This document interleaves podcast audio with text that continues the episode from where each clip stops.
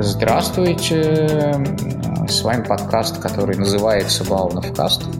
Мы сегодня разговариваем с Фаридой Рустамовой, независимым журналистом, сотрудником в прошлом BBC, «Медузы», других независимых российских СМИ, сейчас автором собственной рассылки, собственного авторского СМИ «Faridaily», и Александр Прокопенко, сейчас сотрудник Немецкого совета по международным делам, постоянный автор на сайте «Карнеги Политика» и бывший советник в Банке России. Обсуждаем, собственно, что происходит внутри российской верхушки, экономической, политической, на вершинах бизнеса, на вершинах политической власти, какие там настроения в элитах, как они пережили этот год, как они адаптируются к войне. И, грубо говоря, обсуждаем настроение в российской элите.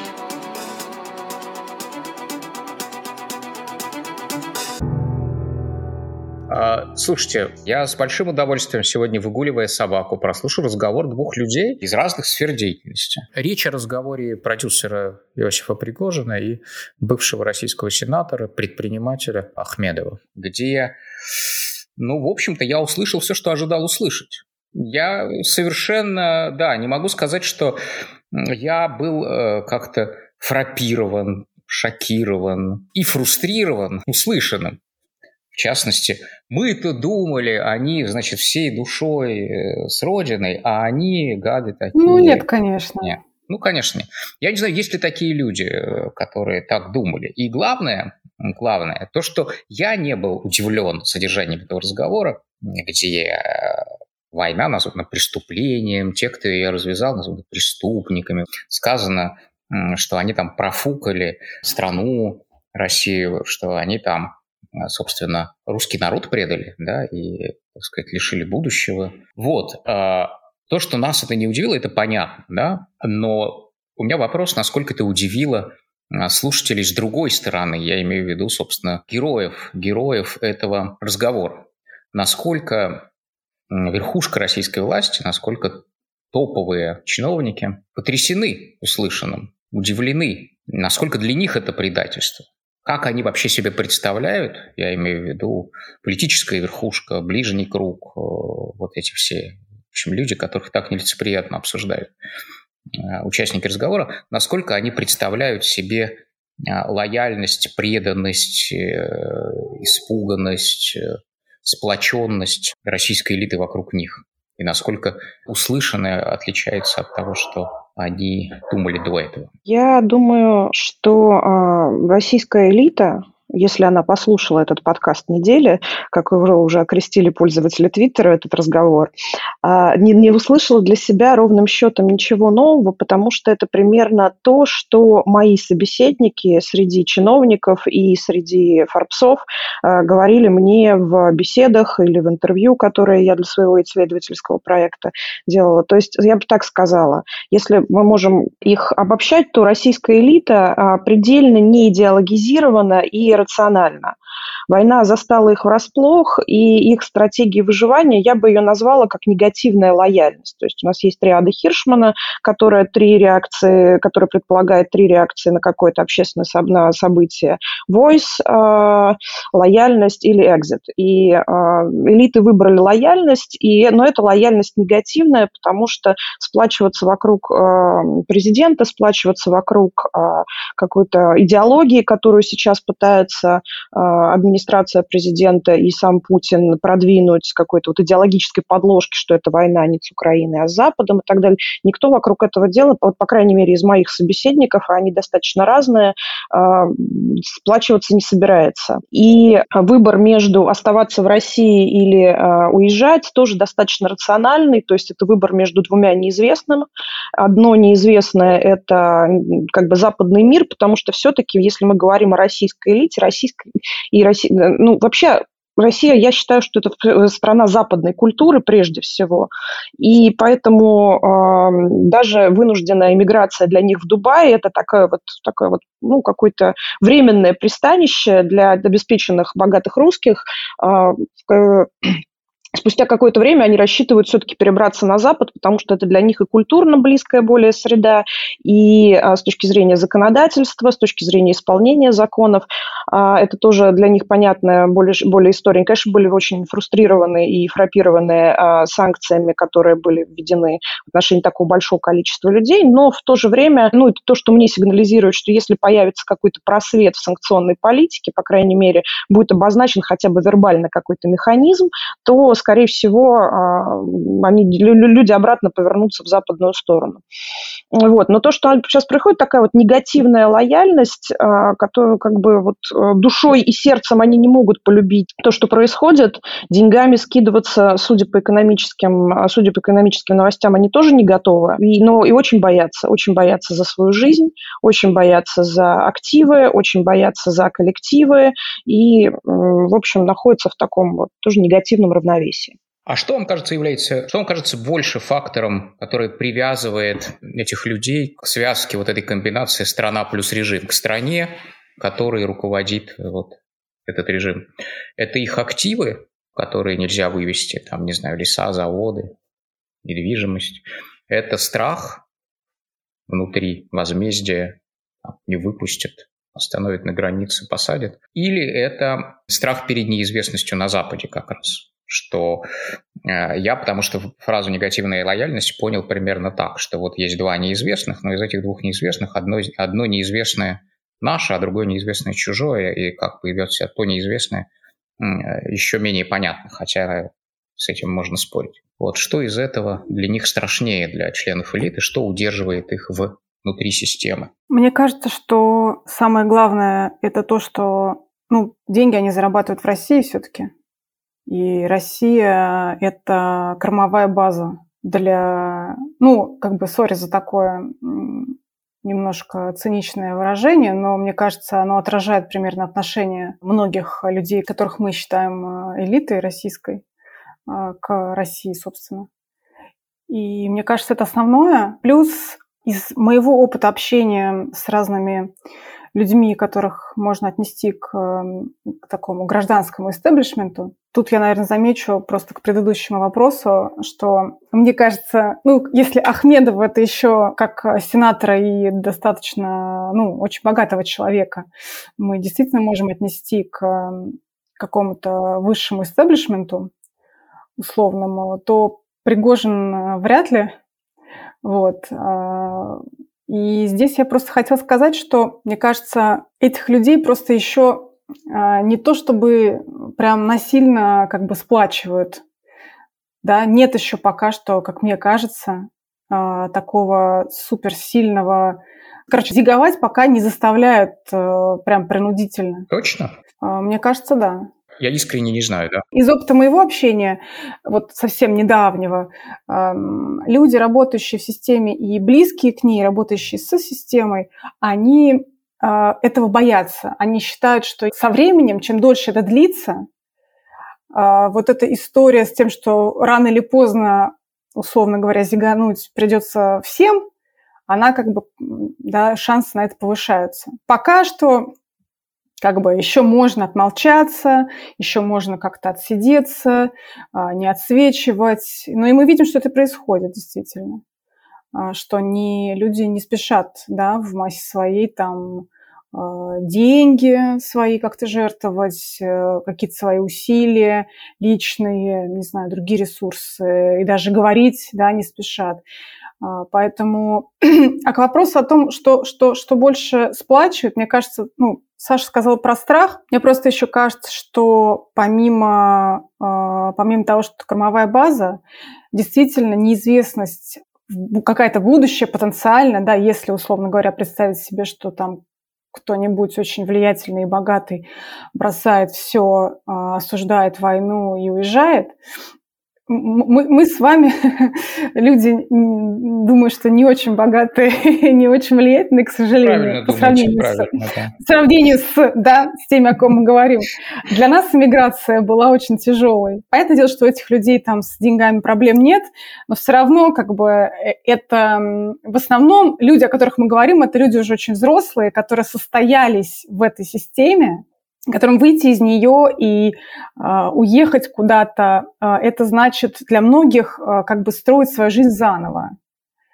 Мало кто, в общем-то, этого хочет, мне кажется, уже в таком, да, серьезном каком-то более-менее возрасте, там, ну, условно говоря, там, после 40 даже, хотя это еще молодость, но я просто вижу, что даже молодые, да, потому что я считаю, что люди там, 40-50 еще молодые, они все равно как бы они не могут себя представить вне, за пределами где-то, и считают, что это как что-то подобное, знаете, какому-то такому суициду, что вот я, если закусить у дела, это значит, что практически вот убить себя, вот, по крайней мере, вот в том виде, в котором я был раньше. Несмотря на то, что они как раз, в отличие от там, обычного среднего класса, я уж не говорю про обычных граждан, как раз привыкли жить на несколько стран. Где-то были дома, где-то были... Но это была... Ситуация была другой. Мне кажется, их нужно немножко тоже различать, в том смысле, что, судя, опять же, по разговору, который мы все прослушали на выходных, я-то богатые русские, я бы все-таки их немножко отделяла от элиты, потому что не всякий представитель элиты богатый, и не наоборот. Вот богатые русские в некотором смысле продолжают жить не только в России, продолжают жить на несколько юрисдикций, и там теперь раньше они чаще тусили в Лондоне и в Швейцарии, теперь они все переместились в Дубай, но в общем и целом это все равно некоторая там такая стратегия, опять же, негативной лояльности, что мы не будем громко высказываться, переждем, а там посмотрим, как оно пойдет. Вот, то есть в этом смысле для них поменялась привычка. То есть это, да, это как чудесный пример с вилками, когда они раньше могли есть всем чем угодно, а теперь им сказали, вы все еще можете есть чем угодно, кроме вилок. То есть кроме Швейцарии и Лондона. Вот такая вот вилка у них. И они по-прежнему могут есть ложками, палочками, руками, как угодно. А вот вилкой нельзя, и вот этой вилки хочется. Вот. Это как бы первый момент. Но еще очень интересный разрыв, который я сейчас стала обнаруживать среди своих собеседников, среди своих информантов, то, что наблюдается в России, это стал возникать разрыв между восприятием Запада среди элит и тем, как на самом деле происходит. То есть в некотором смысле в разговорах стало появляться, что нас никто не ждет, а какие-то там вот воинствующая русофобия, нас никто не любит, хотя раньше этого не было, потому что люди ездили, общались, встречались со своими там, контрагентами, партнерами и понимали из первых рук, знали из первых рук, что происходит, как люди действительно относятся, какие привычки. В общем, вот были в контексте. А сейчас получается, что этот контекст стали задавать в том числе как бы пропаганда, которая в том или ином виде присутствует в их жизни. Ну, потому что, давайте честно, в приемной высокопоставленного чиновника все время работает или «Россия-24», или, ну, в лучшем случае, РБК. А у некоторых в кабинетах стоят телевизоры, которые транслируют вот этот вот бесконечный поток этой информации, который... Простите, там... секунду, я правильно понял, что у чиновников есть время и свободное место в мозге, ну или не у чиновников, там у менеджеров, держать включенным телевизор? Бывает, что да. Ну, то есть это серьезно-то? Не у всех, мне кажется. Не у всех, далеко не у всех. Фарида, вы такое видели? Я знаю, я могу сказать, что я такое видела, но это все-таки не очень часто встречается, чтобы именно... Ну, то есть он может быть включен, но без звука, например. Это да. Но там бегущая строка. Там бегущая строка. В последний месяц я бы, наоборот, скорее сказала, что усилилось, как мне кажется, вот из общения этот вывод, который я делаю, что люди... Многие, особенно среди чиновников, а среди богатых бизнесменов Форбсов тем более, они вообще почти перестали читать новости и отписались, если они были подписаны какое-то первое время на каких-нибудь военкоров и вот этих всех прочих людей, поднявшихся, да, вот с началом войны, то сейчас от всех отписались, там читают только там какие-нибудь новости в ТАССе. Ну, конечно, как можно 6 месяцев читать о том, как взят третий овраг 4-й улицы Бахмута. Даже самый терпеливый читатель военных новостей отпишется. Ну, это просто к вопросу о внутренней эмиграции во внутреннюю Монголию, как бы. Я бы хотела по поводу вот последней Сашиной мысли про Запад и восприятие Запада в целом сказать. Мне кажется, что с точки зрения санкций нужно, я считаю, что разделять возможности гипотетические выхода для чиновников и людей, и госменеджеров в широком смысле, то есть руководителей госкомпаний, топ-менеджмента госкомпаний, других и связанных с государством организаций и структур, и бизнесменов. Потому что для первых, как мне кажется, выход из-под санкций – это какая-то история, которая вообще едва ли возможна. То есть я даже не выход сам, а воспользуются ли они выходом, если он будет предложен. С очень высокой долей вероятности нет. Ну, не воспользуются или не будет предложен. Не воспользуются. Почему? Не воспользуются. Ну, из моего опыта общения я могу сказать, что это слишком рискованная для них история. То есть выйти по санкции – это почти предательство. Ты прям непосредственная часть системы, тебе нельзя. И если у бизнеса условного, даже которого такого, старого, то есть люди, которые еще там в 90-е заработали свое состояние, если для них, условно говоря, если у них какой-то майндсет, все-таки у них какой-то риск там, какой-то предусмотрен для них с точки зрения их собственного поведения, если они для себя вообще в принципе какие-то такие, авантюрные, можно сказать, наверное, немножко шаги, они как-то их не исключают, и они к этому более привычны, то для людей, которые работают прям непосредственно внутри системы, это, наоборот, что-то такое совсем непредставимое. И то, что я слышу, что если там спросить человека из списка Форбса, как вы думаете, кто-нибудь воспользовался бы выходом из-под санкций, если бы он был предложен, то это ответ обычно точно «да», не все, не супер многие, но кто-то точно. А то, что я слышу со стороны чиновничества условного, госменеджерства, это нет, это нам это бесполезно. В смысле, бесполезно, что этого не будет, или бесполезно? Бесполезно обсуждать. Мы это не выберем, грубо говоря. Это не наша история. Нам этот путь заказан. Означает ли это, что санкции действительно даже не за этот год, а за начиная с 2014 года, когда они всерьез начали применяться персонально и превратились в своего рода критерий карьерного, отбора внутри системы или нет?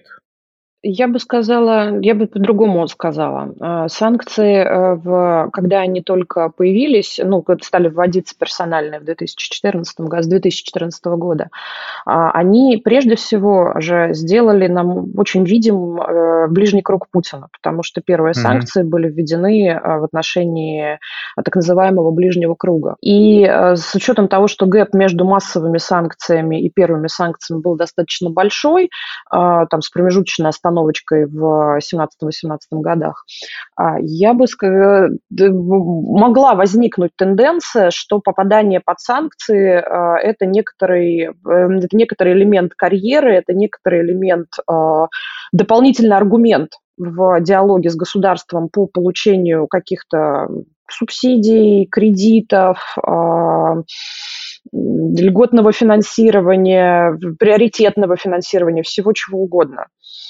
То есть в этом смысле был некоторый нарратив до ковида на тему того, что это Ротенберги, они под санкциями, Ротенбергам надо помочь. То есть мало того, что это ближайшие друзья Путина, фронт и каких-то частей его активов, они еще и несчастные под санкциями, им требуется помочь. Поэтому, поэтому ВЭБ должен, например, профинансировать строительство услуги за безумные деньги, и ФНБ тоже туда нужно как-то вложить. В общем, такого рода истории имели место быть. Сейчас мои собеседники из чиновников как раз очень, они говорят о том, что персональные санкции – это не вопрос сегодняшнего дня, но если какой-то механизм предложен будет, они бы им воспользовались, что, в общем, не противоречит тому, что говорит Фарида, это говорит просто о том, что мы разговариваем с разными людьми, и это хорошо, потому что Честно говоря, публикация разговора Пригожина номер, не знаю, Пригожина номер какой-то и бизнесмена Ахмедова в некотором смысле, наверное, усложнит потом работу с источниками многим журналистам и исследователям, потому что так, очевидно же, что средства связи нельзя доверить средствам связи столь серьезные разговоры. Ну да. Я бы еще хотела добавить по поводу восприятия, то, что сказал Саша, про то, что пропаганда работает. Я просто тоже слышала такие мысли, что зря вот западные лидеры играют на руку пропаганде российской и вешают вину на всех русских. То есть вот делают как бы всех соучастниками, сообщниками войны. Потому что это помогает пропаганде строить вот эту вот картину, да, по телевизору, что весь мир против нас. А вот что, мол, если бы они были помудрее, то они бы там, наоборот, как бы принимали бы, как бы разделяли ответственность, разделяли вину, и как бы так бы, может быть, бы и российское общество-то и побольше-то как-то было расколото, у него были бы стимулы материальные и другие для того, чтобы условно говоря, делать вообще какой-либо выбор, потому что сейчас как бы выбор никто не делает, это пассивный какой-то выбор, мы остаемся. Потому что деваться некуда, да. Угу. Ну так это так или не так? Потому что санкции-то как раз пытались разделять. Вот есть люди под санкциями, есть люди не под санкциями, но они же не предотвратили вот это решение катастрофическое. Я даже не могу сказать ближнего круга, мне кажется, оно по-прежнему сугубо персональным. Ну вот, попытка разделить людей на более ответственных, менее ответственных, приемлемых, неприемлемых, она же не сработала в качестве этого самого предохранителя, да? И после того, как она не сработала в качестве предохранителя, ответные реакции уже, видимо, отчасти действительно эмоциональные, да пошли они уже все, раз они такие, раз у них система такая, что они беспомощные, они ничего не могут, и они даже не вякнули после того, как случилось то, с чем они не согласны, ну тогда и, значит, на всех ставим большой жирный крест. Вот примерно так я это, конечно, вижу. Тем более, что, ну да, у этого креста были сторонники, но в целом, еще раз говорю, вот попытка санкций с 2014 по 2022 год, это, конечно, попытка разделять элиту. Другое дело, что она как-то ее разделила, но, видимо, не так разделила, как задумывали творцы этих ограничений. Мы не знаем, задумывали ли они разделить. Наказать и разделить, да, там есть две задачи. Наказать виновных, безусловно, и предотвратить, значит, продвижение в неправильном направлении, то есть, условно говоря, сделать так, чтобы не попавшие под ограничения делали все, чтобы туда не попасть. Значит, делали все, чтобы политика государства не двинулась дальше в том же направлении. Конечно, это была официальная, в общем-то, цель, артикулированная довольно ясно. Я сейчас выступлю, я в последнее время почему-то выступаю с позиции адвоката российской высшей бюрократии олигархоза, коим совершенно не являюсь. Но олигархоз звучит как болезнь затяжная такая. Ну, в общем, можно, конечно... Можно и через такую оптику за всем этим наблюдать. Но что касается предотвращения, сложно предотвратить то, во что ты не веришь, и изнутри России война не просматривалась и в нее не верили. То есть те сценарии, которые обсуждались, в том числе на встречах с Путиным в феврале 2022 года, самые как бы худшие, куда могла зайти фантазия сценаристов, было аннексия ЛНР, ДНР по крымскому сценарию, там кровавая, не кровавая. Вот экономисты степень кровавости не оценивают, потому что это не экономическая категория, но обсуждение на предмет того, что как бы вот никто не верил в войну. Более того, оценки, но верили в санкции, и оценки экономического ущерба Путину вполне себе докладывались, и они были такие довольно впечатляющие. То есть из того, что можно было охватить головой, мозгом имеется в виду, речь шла о том, что ВВП упадет на 10%, резкий рост безработицы, что банковский сектор потребует декапитализации на 6 триллионов рублей, рост ключевой ставки, рост курсов, что мы, в общем-то, в некотором смысле наблюдали в самом начале, как ответные меры. Поэтому как бы, ну, вот обвинять элит, что они не предотвратили войну, довольно... Я считаю, что это контрпродуктивная вообще школа мысли. Ну, а дальше, да, действительно, я согласна, Саша, что последовала очень эмоциональная реакция, и теперь давайте не будем делить элиту на плохую и хорошую. Мне вообще кажется, что нужно как-то иначе переподходить к определению элиты и к определению тех людей, о ком мы говорим, потому что вот традиционные понятия элиты нам не схватывает полностью весь все то многообразие людей, с которыми мы имеем дело, потому что это и силовики, и высшая бюрократия, и Форбсы, и госбизнес, и технократы, и вот как бы надо придумать какое-то новое определение. Но, в общем, такое маленькое лирическое отступление, но и сейчас в западных медиа и в экспертном сообществе вполне себе продолжается дискуссия на тему, работают ли санкции, эффективны ли санкции, и что, собственно, еще может западное сообщество сделать, чтобы либо предотвратить войну, либо расколоть элиту, либо, ну вот, что мы еще можем сделать, чтобы помочь Украине, кроме финансирования и оружия. И в этом смысле, конечно, переосмысление санкционного подхода, в том числе в части персональных санкций, мне кажется, могло бы быть каким-то продуктивным решением. Вот. Понятно, что, опять же, с точки зрения имплементации, это огромное количество сложностей, связанных уже с западной бюрократией, с бюрократией в Вашингтоне, с бюрократией в Брюсселе, а в случае с Европейским Союзом это еще и там помимо Брюсселя добавляются все остальные страны, члены, их позиция, которая во многом политическая, но, безусловно... И украинская позиция, да? И украинская, да, и, безусловно, значение, конечно, да, позиция Украины, которая тоже имеет значение. Даже я думаю, что сейчас это такой козырь, который может достать любой противник, из снятия санкций, сказать, смотрите, сказать, жертва против, и ну, с этим нельзя не считаться. Да, но с другой стороны, я знаю, что от людей, которые занимаются лоббированием санкционных списков, а также, ну, в целом, обсуждениями с западными чиновниками санкционной политики, что, например, если со стороны, скажем, европейской бюрократии вот это представление о том, что нужно как-то менять подходы к санкциям, его скорее нет, чем оно есть, то, например, со стороны американских чиновников, которые занимаются санкционной политикой, есть попытки инициировать обсуждение на тему того, как нам изменить наши подходы для того, чтобы, может быть, действительно попытаться внести раскол в ближний круг Путина, грубо говоря. Значит, Путин, и вообще для Путина лично, не знаю, докладывали мы об этом разговоре или нет, но на каком-то уровне докладывали точно.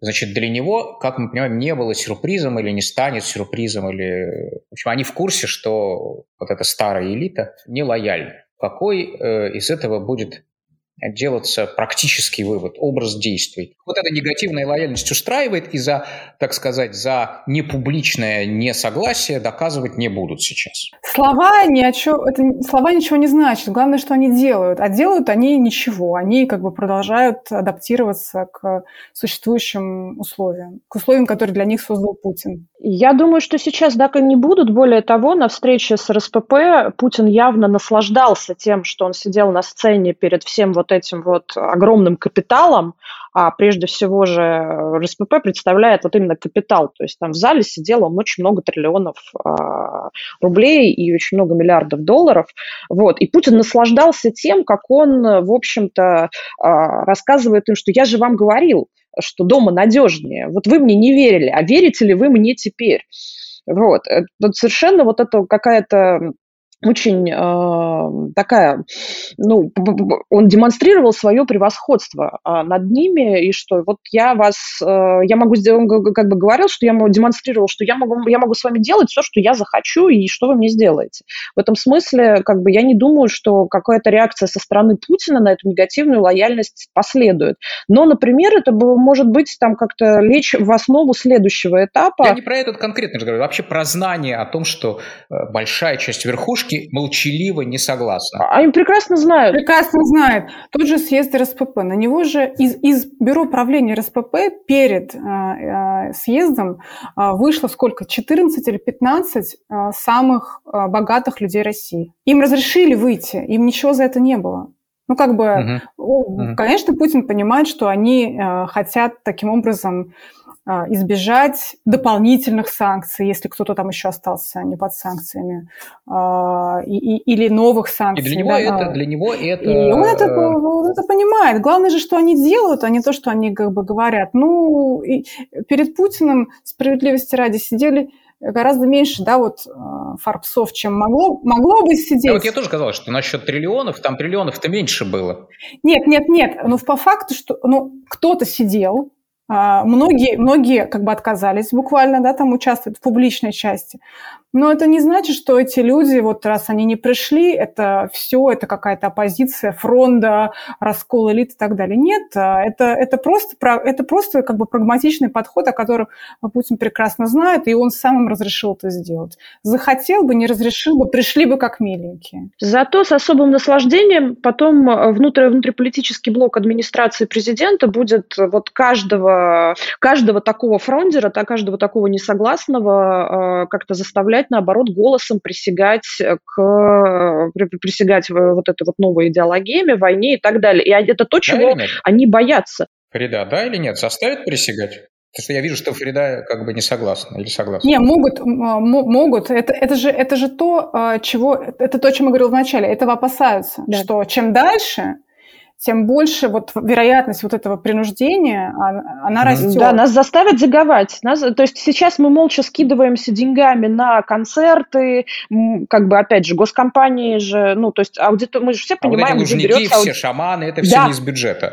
Это прямо вот частные спонсоры какие-то. Это, частные, это как бы это и частично бюджет, и частично госкомпании. И госкомпаниям спускают разнарядку, сколько людей они должны поставить сколько душ требуется поставить на трибуны Лужников. То есть это не то, что там кто-то платит, за массовку тоже платят, но в большинстве своем это билеты распространяются среди, так сказать, сотрудников предприятия, а если не будут брать, отключим газ, как известно.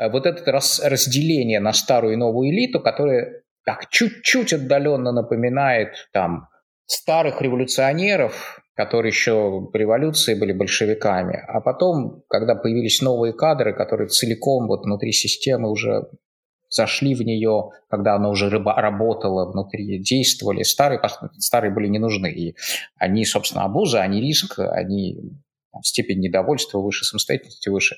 Значит, их под нож там, не знаю. Не в таких жестоких системах, тем не менее, там, у Франко, те люди, с которыми он выиграл в гражданской войне и там прошел нейтралитет мировой, потом, они слишком все-таки тяжелые сами по себе, а вот есть молодые всякие новые технократы, бюрократы, которые выросли уже внутри этой системы, на них делаем ставку. Хотя старых не под нож, просто они болтаются на периферии. Вот здесь у нас что-то в этом роде происходит, вот та элита, на которую опирался Путин, поднимаясь к власти, там, укрепляясь к власти, и потом эти нынешние новые люди, которые одни видят катастрофу, да, грубо говоря, как вот в этом разговоре, с которого мы начали, а другие видят возможности.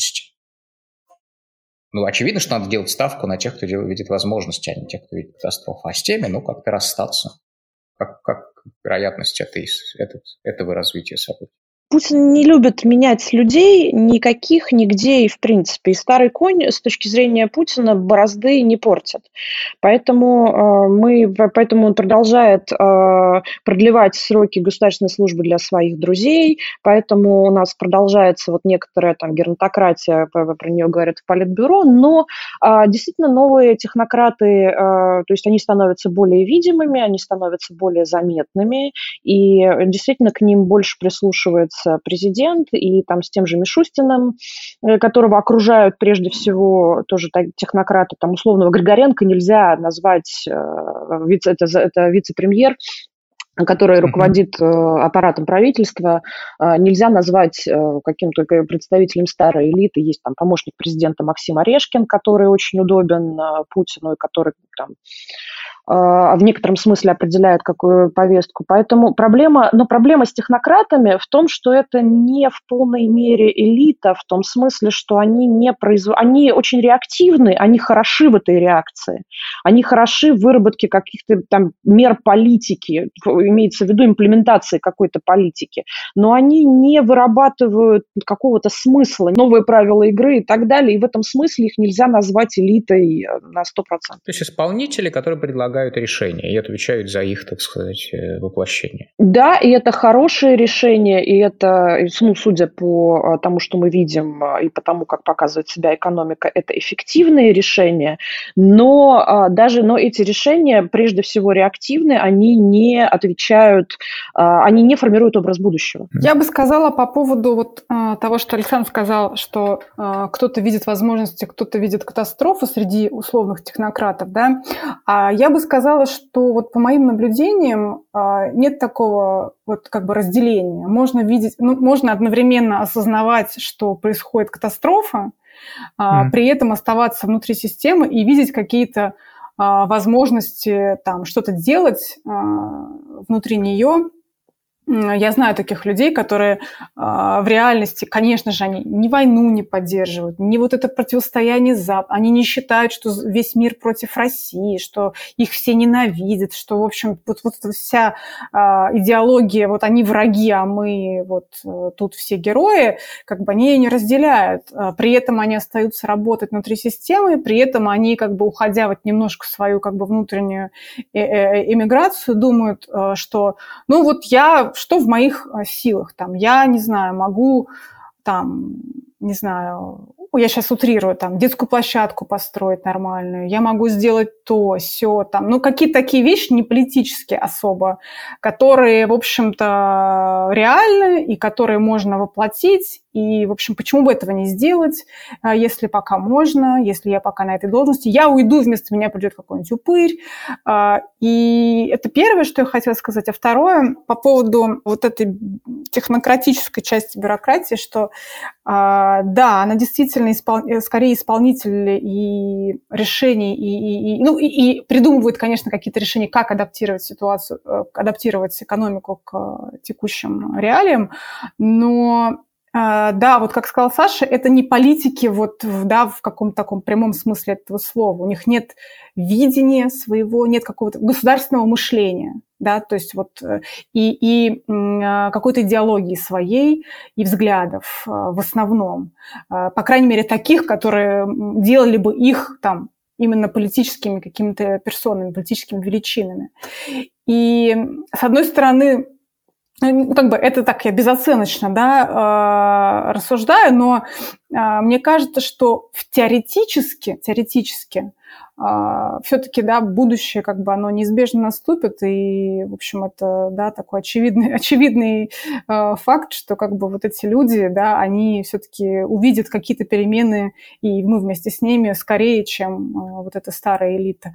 И мне кажется, что именно эти люди могут быть какими-то, знаете, те, с кем можно будет идти на компромисс. То есть президент Орешкин. Не буквально, но те люди, которые переживут, условно говоря, если Путин в какой-то момент испарится, они не испарятся. И с ними, возможно, нужно будет иметь дело каким-то людям в будущем, политикам будущего, если они вообще у нас останутся еще. И это такие, мне кажется, в общем, люди, о которых нужно не забывать и, в общем-то, иметь в виду. Как-то, мы их имеем в виду, да, как-то вы так нежно с ними. Я тоже, на самом деле, это действительно, некоторые есть в этом проблема, что когда ты о них рассказываешь, ты как будто немножко выступаешь адвокатом. Да нет, это нормально совершенно. Выбрал, иначе просто нет предмета для разговора. Понятно, что мы как-то категоризируем и, знаете, если назвать всю современную живопись мазнёй, то тогда нет предмета разговора о современной живописи. Это все мазнь. Если для тебя все-таки она существует как искусство, то ты, конечно, там сразу возникает предмет для разговора. Так и тут, да, либо они все просто коллективная преступная группировка, и что там разговаривать? Ловить и сажать.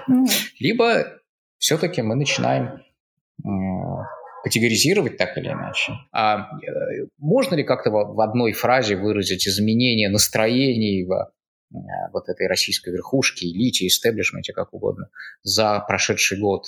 Какие-то фазы, стадии или чем отличается там, прошлая весна от нынешней весны? Я совершенно недавно делала там для одного своего внутреннего проекта некоторый мэппинг прошлого года, и я бы назвала, я бы вехи обозначила так, что февраль 2022 года война не просматривается, никто из системы в нее не верит, и поэтому 24 февраля в некотором смысле шок. И от шока и паники дальше вот где-то период марта-апреля к принятию и спасению своего. Более того, там был достаточно интересный эффект, о котором, кстати, писала в тексте Фарида, про то, как введение массовых санкций вдруг как-то вот натолкнулась на некоторую вот обиду и противодействие элите, когда они вдруг такие, ну все, теперь мы сейчас сплотимся, и сейчас мы, значит, им ответим. Было такое вот настроение, которое было поймано хорошо. Но потом случилась Буча, после которой как-то вот война и все, что, вот, по крайней мере, среди моих собеседников, оно и раньше-то, в общем-то, было чем-то вот плохим, то здесь оно просто стало еще чем-то отвратительным и с чем ассоциируется, то есть и режим стал ассоциироваться с Бучей у них тоже в некотором смысле, потому что версию в то, что... это все фейк, мало кто верит, и они тоже как-то, ну, то есть они не хотели ассоциироваться, стоять рядом с вот этим. А потом пошла некоторый вот адаптационный период, то есть дальше где-то к концу лета стало понятно, что все более или менее заложники вот этого режима. А к осени, как после того, как случилась мобилизация, возник такой сильный запрос на образ будущего, и вот сформировалась уже вот эта так называемая негативная лояльность, вот, и как-то вот в ней они сейчас и древние.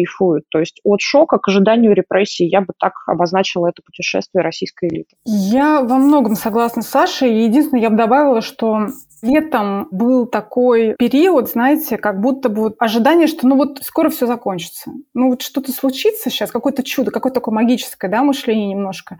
Ну вот кажется, все как будто может сойти на нет. Это было до украинского контрнаступления. Что-то как-то все успокоилось, может быть, сейчас, в общем, как-то разрулится.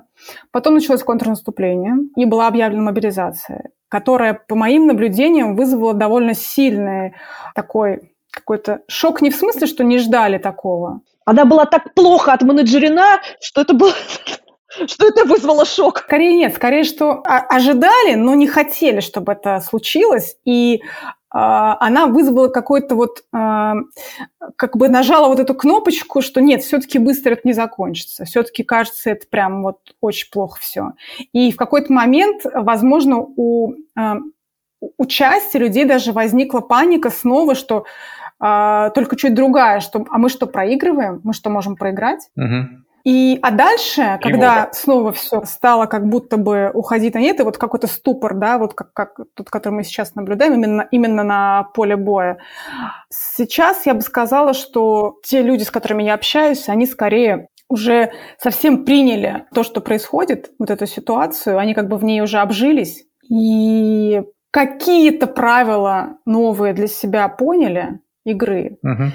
И как бы продолжает вот так вот адаптироваться и вот в этом болотце обживаться, что вот там, ну, грубо говоря, вот если цитировать одного из них, там к жопе тоже привыкаешь. Лозунг избирательной кампании. Не знаю чего. Да, интересно. Спасибо. Большое спасибо, было очень интересно. Спасибо за приглашение. Это была классная дискуссия.